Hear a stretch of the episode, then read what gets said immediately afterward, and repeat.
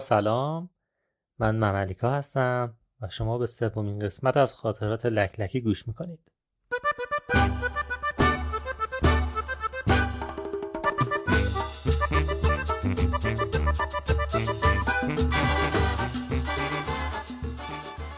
خب دوستانی که سفرهای منو پیگیری می‌کنن توی اینستاگرام می‌دونن که من شیش ماهی توی مکزیک بودم.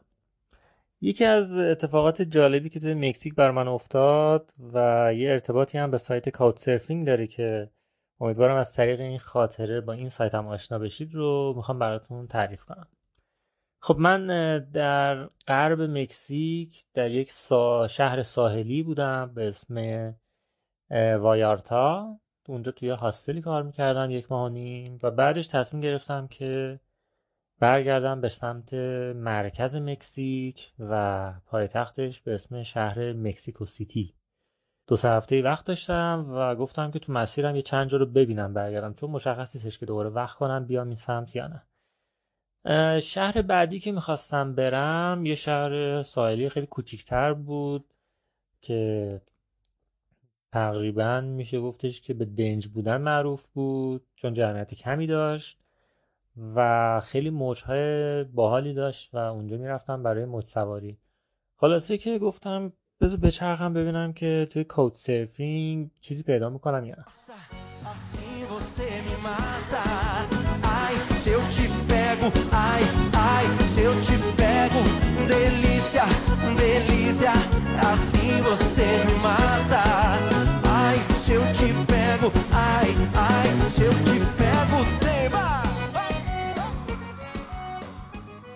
دوستانی که اطلاع ندارن این سایت چیه سایت کود سرفینگ سالیان سال قبل حالا ممکنه بیشتر از 15 سال قبل برای این ساخته شد که مثلا شما می‌خواستید از ایران مثلا برید به کشوری به شهری و دوست ندارید اونجا برید توی هتل یا هاستل یا هر چیزی و می‌خواید پیش یک آدم محلی بمونید اقامت داشته باشید. خب این کار فواید خیلی زیادی داره می‌تونه هزینهتون رو کم بکنه چون رایگان هست و از طرفی یه سری آدم هستن که دوست دارن که به شما کمک کنن که شما بتونید بیشتر سفر بکنید و یا دوست دارن که آدم اهل سفر رو ببینن یا دلایل خیلی مختلف.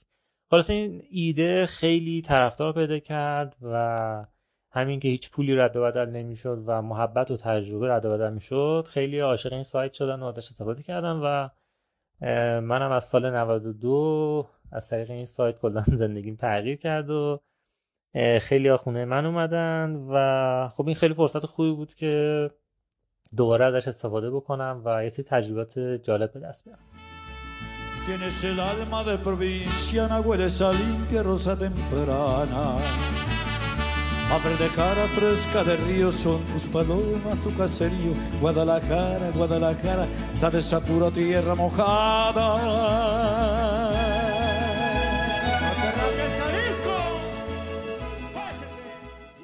تو این سایت اون شهر رو سرچ کردم و دیدم که خیلی نفرات کمی اونجا تو این سایت فعالن و خیلی هاشون هم اصلا سر نمی‌زنن اما یه عکسی نظر من جلب کرد توی پروفایل یکی که یک ننوی بود که توی محوطه ای که پشت شمالی خونه ای که حالا مشخص بود. شبیه این کاروان هاست و یه سایبونی داشت و خیلی حالا هوای باحالی داشت. زده بود که اکسپت می‌کنه مهمانو و رفرنس هایی هم داشتش که حالا تعدادش هم زیاد بود.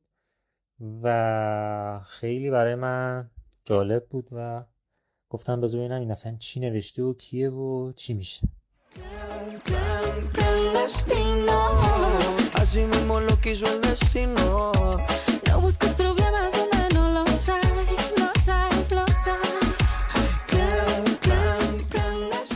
خلاصه که گفتم خب برم پروفایلش رو بخونم ببینم که شرایطش چیه چجور آدمی هست و اینجور چیزا. رفتم خوندم نوشته بود که آره اینجا می‌تونید بیاد تو چادر زندگی بکنید و اگر من به ما یکم کمک هم بکنید تو کارهای اینجا خیلی هم حالا استقبالم می‌کنیم و تو روی چشم. اگر کسی هم مثلا حالا امکانات اونم خیلی زیاد نیست ولی اگر دوست داشتین یه کانکسی هم داریم که اون البته هزینه داره ولی چادر اوکیه. بعد من پیش خودم فکر کردم که چه باحال. من تا حالا کد سرفینگ اینجوری نداشتم. مثلا برم تو چادر کد سرفینگ کنم اینا هم سوئیسی هم تو مکزیک برم ببینم داستانشون چیه و یکم هم کار می‌کنیم دیگه چون من یک ماه توی هاستلی اونجا از طریق سایت ورکوی کار می‌کردم روزی چهار ساعت کار می‌کردم و جای خواب رایگان داشتم. پنج روز در هفته. خلاصه که بهش پیام دادم که من دارم میام.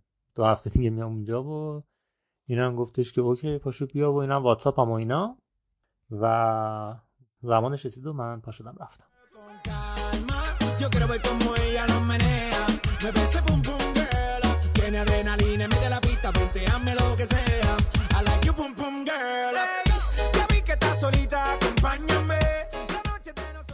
این دو هفته گذشت و من شب قبلش یعنی روز قبلش که می‌خواستم را بیفتم برم پیام دادم که خب من دارم میام دیگه. مثلا چادره که گفتین اوکی دیگه کسی که اونجا نیستش که من دارم میام. بعد گفتش که کدوم چادر؟ گفتم که گفتین دیگه چادر می‌تونم بمونم دیگه. گفت مگه خود چادر نداری؟ گفتم نه دیگه شما گفت اینجوری. گفت نه ما منظوره بود که اگه خودت چادر داری بیا اینجا یه چادر بزن و اینا. گفتم که نه والا من که اصلا چادر نیاوردم. از ایران اومدم و اصلا برنامه می نبود. نه من دیدم که میشه چادرمون چون سختی نیستم و خودم سفره با چادر زیاد داشتم اوکی. یو برگشت گفتش که حالا اشکالی نداره دیگه داری میای. یه چادری یکی اومده اینجا استفاده کرده اینجا هست. یکم تر تمیزش کن فقط. خیلی وقت استفاده نکرد. گفتم باش اوکی. من راه افتادم با اتوبوس های بین شهری. رسیدم به اون شهر. ولی آدرسی که من داده بود یکم نامشخص بود. اونجا هم کوچه پس کوچه ها روی تپه و اینا بود. من تقریبا یه دو سه ساعتی اونجا چرخیدم پیدا نمی کردم ولی خب لذت می بردم از محوطه و طبیعت اونجا تا اینکه بالاخره تونستم اینا رو پیدا بکنم و رفتم.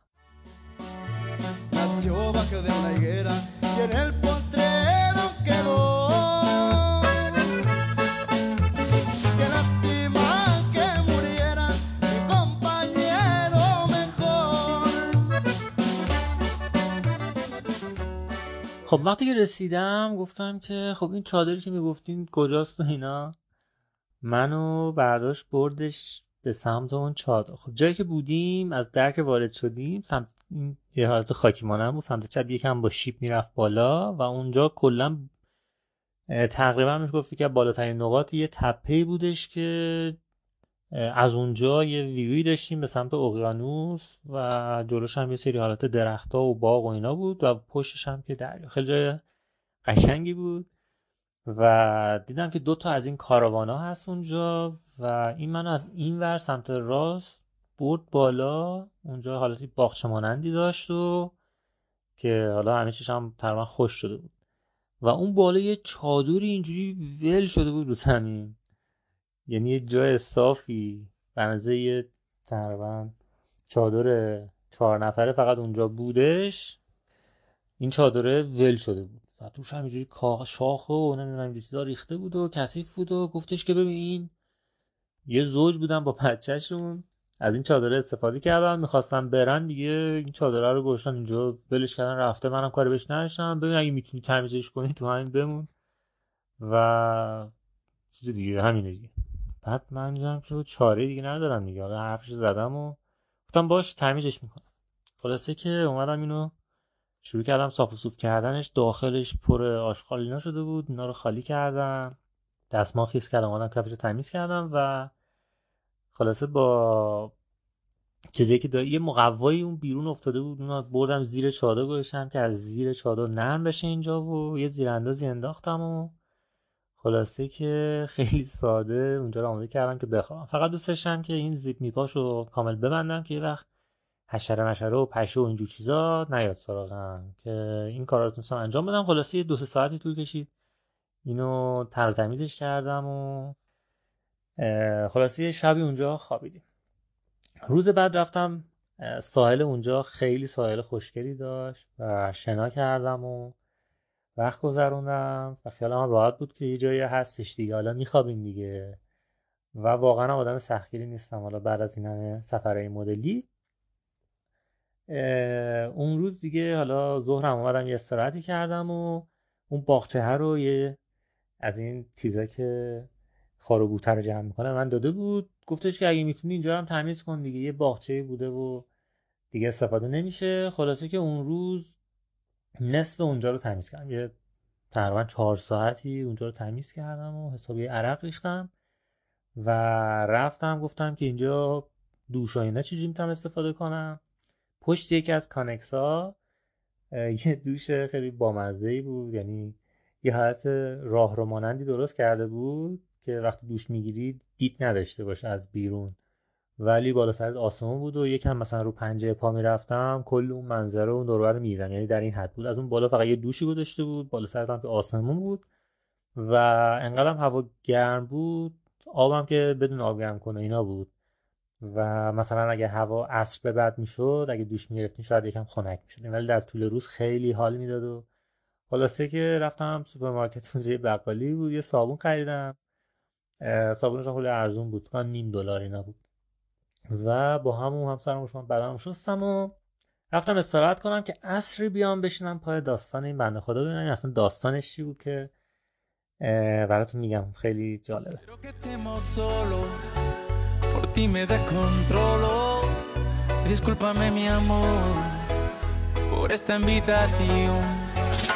Vámonos para el baño, que nadie nos está viendo. Si no me conoces, nos vamos conociendo. Sé que suena loco, pero me gusta tanto.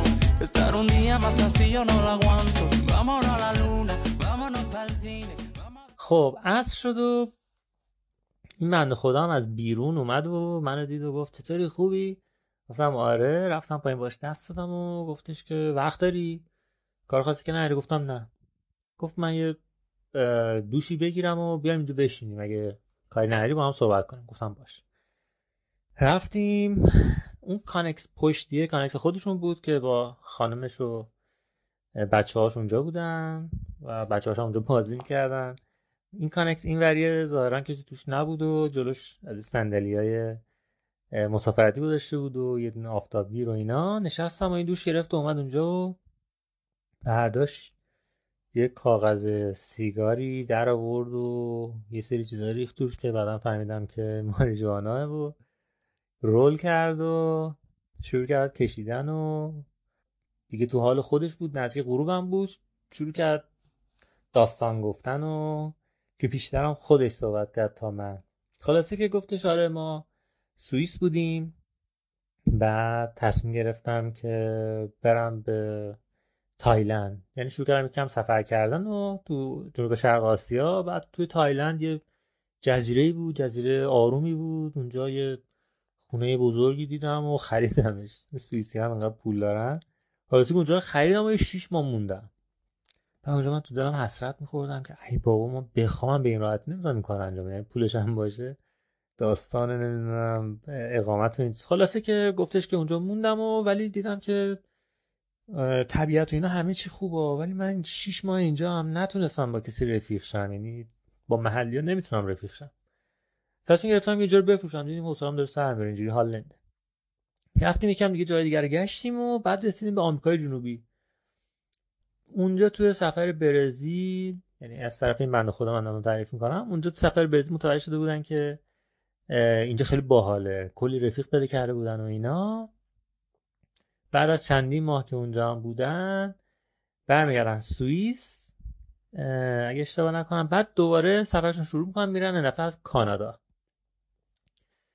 میرن کانادا یه کاروانی می‌خرن از این ماشینا که رانندگی می‌کنی پشتش هم که همه امکانات خونه است. یعنی تخت داره آشپزخونه داره همون دستشویی داره. گفتش که اینو پنج هزار دلار خریدیم که به نظر من خیلی قیمت خوبی بود. اینو خریدن و شروع کردن توی کانادا سفر کردن. داستانش گفتی آره کانادایی خیلی با شخصیت بودن. مثلا تعریف می‌کرد که ما یه جایی مثلا یه پارک ملی مانندی بود یه همچی چیزی یه جاده اون وسط بود. ما یه جا همجوری زدیم بغل. چون این ماشینا جاهای مخصوصی داره که پارک بکنی هر جایی نباید چیز کنی. اینا اصلا رعایت نکرده بودن یه نگه داشته بودن دیگه. بعد پلیس اومده بود و گفته بود که اینجا ممنوعه شما وایسادین اینا. بعد می‌گفت باش حرف زدیم و اینو گفتیم اونو گفتیم. خیلی با احترام گفت باشه مثلا ولی مثلا فقط امشب و اینا. مثلا خیلی تعریف می‌کرد که پلیس خیلی با کلاسی داشت. من از اون طرف میگفتش که برنامه بود که از اون بالا شروع کنیم بیایم پایین بیایم به آمریکای جنوبی. خلاصی از کانادا رد شدن بالا از آمریکا هم رد می‌شدن که بیان بعدش وارد مکزیک شن گفتش که آره بابا این آمریکایی ها نمی‌دونی اصلا ما چی کشیدیم تو مسیرشون. هر چقدر که پلیسای کانادا مثلا مهربون و با کلاس جنتلمن بودن پلیسای آمریکا خشن و خیلی نمی‌دونم پشت بد دهن و اینا خیلی بد می‌گفت. من می‌گفت من نمی‌دونم چرا این جوانای مکزیک این بهشت مکزیک رو ول می‌کنن رویاشون برن آمریکا. با آمریکا چی داره؟ خلاصه که کلی داستان آمریکاش هم گفت و بعد گفتش که آره اومدیم سمت یعنی وارد مکزیک شدیم. Soy un hombre muy honrado que me gusta lo mejor. A mujeres no me falta ni el dinero ni el amor. Jineteando en mi caballo por la sierra yo me voy. Las estrellas y la luna ellas me dicen dónde voy. Ay, ay, ay, ay,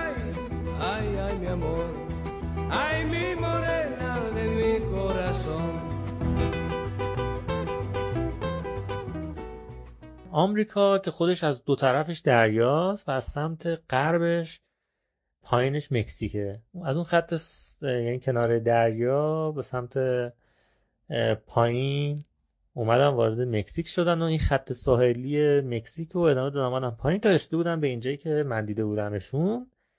و می‌گفتم ما اومدیم اینجا یکم موندیم. حالا ماشینش هم جوری که می‌تونن یه جا نگه دارن و یه مدت بمون بعد دیدیم که اینجا خیلی باحاله. می‌گفت اون چهار سال پیش اینجا اصلا خیلی بهتر از این چیزی بود که الان می‌دیدی. و اینجا دیدیم یه زمینی و که همین جایی که بودن. خیلی قیمتش ارزونه. برای اجاره خلاصی که اجاره کردیم ماشین رو باشیم توش رو بعدش گفتیم که حالا چجوری پول در بیاریم. من دیدم که یکی داره یه یه ماشین عین ماشین خودم یعنی شبیه اینا یه کاروان دیگه میفروشه به هزار دلار. ماشین خودشون 5000 تا بود. گفت یه دونه بود هزار دلار بدون سند میفروخت. اینو گرفتم و گذاشتمش اینجا و اجاره میدم. یعنی تو این سایت های حالا Airbnb و اینا اجاره میده. اگه کسی بخواد می‌تونه به کنار اینا بمونه و مثلا شبی 60 70 دلار بده. می‌گفت که منابع درآمد اون شده. یعنی کلا هزار دلار پول این ماشین نداده. اومده اینجا پارکش کرده. چون اینجا پارکش کرده پلیس هم بهش گیر نمیده که این سندش کو. و اجارهش میده و خیلی روش جالبی بود. و اون پایینم یه دونه خونه دیگه خودش با دستش ساخته بود با چوب و اینا. اونم اجاره داده بود و اینکه می‌گفت من خودم تو سوئیس کار تعمیر دوچرخه اینا بودم. دو ساعتم مثلا هر روز میرم. اینجا تعمیرگاه دوچرخه است اونجا با چند نفر شریکیم دو ساعتم اونجا کار می‌کنم. یعنی کلا کار این شده بود. دو ساعت کار و کرایه این خونه هر از گاهی و یه زندگی خیلی باحالی داشت و میگفتش که من تو همین ساحل به خاطر موجهایی که اینجا داره یاد گرفتم که چجوری موج سواری کنم و الان مربی هم هستم. بعضی وقتا هم شاگرد خصوصی میام خلاصه که خیلی زندگی جالبی داشت و من یه فکر کنم دو سه شبی اونجا موندم و ادامه مسیر دادم به سمت شهر بعدی و یکی از حالا می‌تونم بگم که مشکل ترین یعنی سختترین شرایط اقامتم توی کد سرفینگ اینجا بود که یه چادر زخمی و در داغون خودم تمیز کردم توش موندم با کمترین امکانات. اما خیلی چیزای باحالی از این یارو یاد گرفتم. کسی که از سوئیس پاشده اومده توی جای خیلی دنجی توی مکزیک امکانات خیلی کمه و به اینجا میگه بهشت و میگفتش که من خیلی دوست هم اینجا برم. یه چیزی یادم رفت بهتون بگم اینه که اون خانمش که با خانمش بچه ها شروع کرد با سفر رو تو این شهره بعد از دو سال که با هم بودم مثل اینکه به مشکل می‌خورن و اصلا جدا میشن.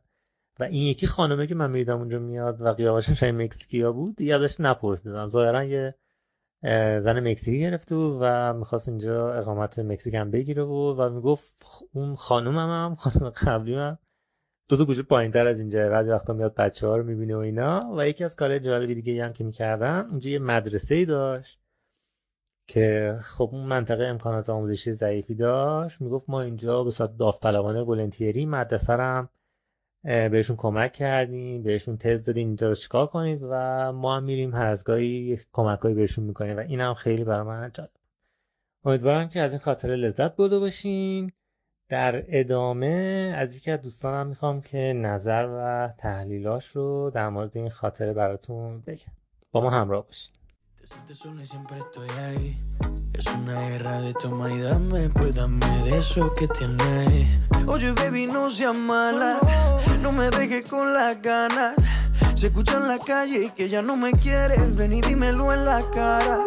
Pregúntale a quien tú quieras, mira, te juro que eso no es así.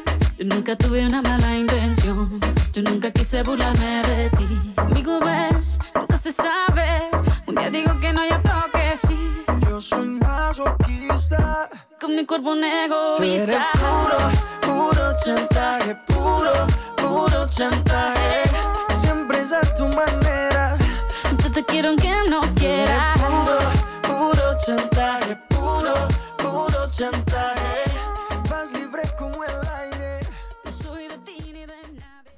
سلام وقتتون بخیر. من بهنام براتی هستم مربی زندگی و توسعه فردی یا در اصل کوچ. و خیلی خوشحالم که این چند دقیقه پایانی رو در خدمت شما هستم. امیدوارم که از خاطره خیلی خیلی باحال مملیکا شما هم اندازه من لذت برده باشین. حتما برای شما هم پیش اومده که با افراد جهانگرد یا آدمایی مثل آدم خاطره مملیکا مواجه شده باشین و با خودتون بگید که چه زندگی باحالی دارن اینا. چقدر متفاوتن. کاشی می‌شد ما اینطوری زندگی بکنیم. یک کوچولو کاشی که راجبه این صحبت بکنیم که افرادی که با این سبک زندگی می‌تونن خوشنو به راحتی وفق بدن چجور آدمایی هستن و در اصل باید ما چه ویژگی داشته باشیم تا بتونیم در یک چنین شرایطی از زندگی قرار بگیریم و همچنان احساس رضایتمندی داشته باشیم. قبل اون خوبه که بدونیم همه ما آدم ها پنج تا نیاز پایه داریم. پنج تا نیاز پایه ژنتیکی مشترک بین همه ما وجود داره که هر کدوم از ما در داشتن ظرف و اندازه از این نیازها با همدیگه می‌تونیم تفاوت داشته باشیم. اما خود نیاز پایش ثابت. اول از همه یک نیاز داریم اسم نیاز به بقا که در اصل از مغز قدیم ما که با بقیه جانوران مشترک هستش شروع میشه و نیاز ماست به داشتن مینیموم هایی برای زندگی برای اینکه امنیت داشته باشیم زنده بمونیم سلامت باشیم و مثلا بحث گشنگی و تشنگی و خواب و همه اینا توش میاد به اضافه ای هم که پول. حالا کسی که نیاز به بقای زیادی داشته باشه در اصل خیلی امنیت خواهه و خیلی شرایط زیادی باید براش مهیا باشه تا بتونه توی امنیت ذهنی خودش حالا در اصل زندگی بکنه. اما کسی که نیاز به بقای کمی داشته باشه ظرف نیاز به بقاش کوچولو باشه این خیلی راحتتر می‌تونه که با مینیموم ها زندگی بکنه. مثل مملیکا که گفتش که توی چادرش داشت زندگی میگه توی اون چادر کوچیک. و یا خود اون آقایه که با حداقل امکانات داشتش اونجا توی مکزیک به راحتی زندگی می‌کرد اسم اونجا رو میذاش بهشت. Amor, amor, amor. Quiero que me vuelvan a mirar tus ojos. Amor, amor, amor. Amor, amor, amor. Quiero volver a besar tus labios rojos. ¿Cómo no acordarme de ti? نیاز بعدی که همه ما داریم و بسیار بسیار برامون مهمه برای نوع بشر بسیار بسیار مهمه. نیاز به عشق و تعلقه. نیاز به دوست داشتن و دوست داشته شدن. نیاز به متعلق بودن به یک گروهی. خب طبیعتا کسی که نیاز به عشق و تعلق بزرگتری داشته باشه ظرفش بزرگتر باشه کارهای بیشتری باید انجام بده تا بتونه به رضایتمندی از این نیازش برسه. مثلا ممکنه برای شما پیش اومده باشه. دلش میخوادش که محتوای ارتباطی و عاطفی بیشتری با شریک عاطفیش با دوستاش با همه برقرار کنه و نگه داره. در عوض کسی که ظرف عشق و تعلق کوچیکتری داره اون به همون اندازه محتوای کمتری برای ارزای این نیاز خودش خواهد داشت. من یادمه یه دوستی داشتم ایرانی که توی کانادا زندگی می‌کرد و با یک آقای شیلیایی آشنا شده بود که این آقای شیلیایی به نوع جهانگرد بود. اما میرفتش مثلا یه ماه گم می‌شد بعد یه ماه مثلا یه ایمیل میزدش که من فلان کشورم و در اصل بر خودش خبر میدادش که من الان اینجا هستم مثلا اینجا این شکلیه دارم کار می‌کنم دوباره می‌رفت تا یه بعد این نشون میده که خیلی با محتوای کم از این رابطه می‌تونست که خودش رو سرپا نگه داره. و طبیعتا دوست من که ظرفش و تعلقش بزرگتر بود تو این رابطه احساس رضایتمندی نداشت. ظرف مهم بعدی که مختص نوع بشره ظرف قدرت و ارزشمندیه. نیاز به مسلط بودن ارزشمند بودن مفید بودن و بحث حالا مثلا اگر که راجع به پول صحبت می‌کنیم تو نیاز به بقا برای برآورده کردن مینیموم ها بود. اینجا نه دیگه ته نداره. یعنی بحث جاه طلبی انسان حتی مطرح میشه و ما نیاز داریم که وقتی که ظرف قدرتمون بزرگتر باشه اینو خیلی با اقدامات متنوعی پرش بکنیم. طبیعتا کسی که ظرف قدرت کوچکتری داره نیاز برنده شدن کمتری داره نیاز اونقدر نداره که جایگاه اجتماعی یا دستاورد و پیشرفت زیادی داشته باشه و می‌تونه که به همین ترتیب ادامه بده. ظرف چهارم ظرف آزادیه که نیاز داریم که رها و آزاد باشیم انتخاب های مستقل داشته باشیم و خود مختار باشیم. یا مثلا حتی چیزهایی مثل تنوع و خلاقیت هم می‌تونه از جلوه های نیاز به آزادی باشه. خب طبیعتا کسی که نیاز به آزادی بالایی داره lifestyle ی انتخاب می‌کنه سبک زندگی انتخاب می‌کنه که بتونه که این حجم از آزادی و خودمختاری رو داشته باشه. در غیر این صورت میزان رضایتمندیش به طبع کمتر میشه. و در نهایت ظرف تفریح و یادگیری هست که همه ما آدم ها نیاز داریم بازی کنیم شوخی کنیم و خوش بگذرانیم و در کنار اون یک چیزهایی رو هم یاد بگیریم. که اصطلاحا میگیم که تفریح پاداش یادگیریه.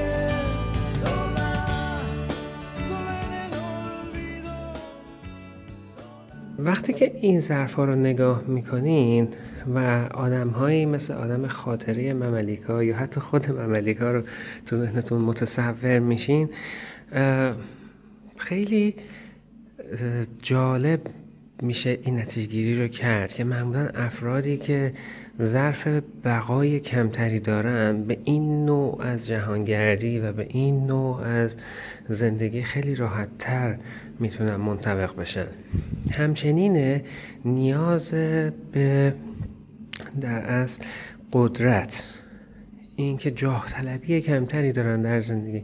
براشون جایگاه و پست و مقام و برنده شدن و داشتن قدرت بیشتر در زندگی دغدغه و مسئله نیست. همون تو همونقدر که به صورت داوطلبانه توی مدرسه داره کار می‌کنه و کار مفید انجام میده اون براشون ظرف رو پر می‌کنه. و طبیعتا نیاز به آزادی بالایی در کنار این دوتا دیده میشه. یعنی اینکه فرد خیلی آزاد و رها میره زندگی می‌کنه. مثلا میره عکاس نشنال جغرافی میشه. توی کویر به راحتی زندگی می‌کنه. پیچ قید و بند اون شکلی رو در زندگیش دوست نداره که داشته باشه. دلش می‌خواد هر کار که می‌خواد رو بتونه در لحظه انجام اما نیاز به عشق و تعلق می‌تونه اینجا خیلی تعیین کننده باشه. کسی که نیاز به عشق و تعلق بالایی داره و این سبک زندگی رو انتخاب کرده خیلی خوشبالش میشه که بتونه شریک عاطفی از این جنس انتخاب بکنه و برای خودش داشته باشتش و همراهش داشته باشه. یعنی یک همراه و همسفر. و در غیر این صورت اگر که ظرف عشق هم کوچولو بشه مثل بقا و قدرت در اصل خیلی راحت تر می‌تونه که بدون نیاز خیلی شدید به رابطه به آدم ها در مسیر سفرش باشه و خودش رو در اصل راضی نگه داره. امیدوارم که این مطالب براتون جالب بوده باشه. اگر که دوباره به چنین انسانهایی برخوردید و حسرت اینو داشتید که کاش که ما هم مثل اونا بودیم دو تا حالت پیش میاد. یا ظرف نیازهای شما لزوما نمی‌تونه این مدل زندگی رو در اصل باش منطبق بشه و ناگزیرید که بپذیرید که ما این گونه هستیم. خوبه که هر چندگاهی مثل من باشیم مثلا به این سبک زندگی سر بزنین ولی بعد برگردین به زندگی خودتون. و اگر که نه ظرفای نیازهاتون به همین اندازه خودش رو داره نشون میده. شاید بد نباشه شما هم امتحان بکنید ببینید که آیا این سبک زندگی و این جهانگردی و سفر کردن به این مدل براتون جالب خواهد بود؟ آیا جنس شما و در زندگی شما این هست یا نه؟ ممنون که گوش کردین. تو پوتوپول عالی باشین. خدا نگهدار.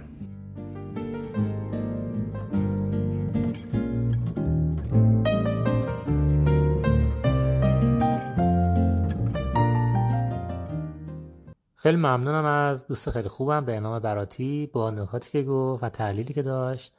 و از شما ممنونم که این پادکستی که این دفعه یکم طولانی شد رو گوش دادین. براتون آرزو موفقیت دارم. اینستاگرام منم می‌تونید سفرهامو از اونجا دنبال بکنید. به آدرس مملیکا دوتا ال وسط داره و دوتا ای در انتها. شاد و پیروز باشید.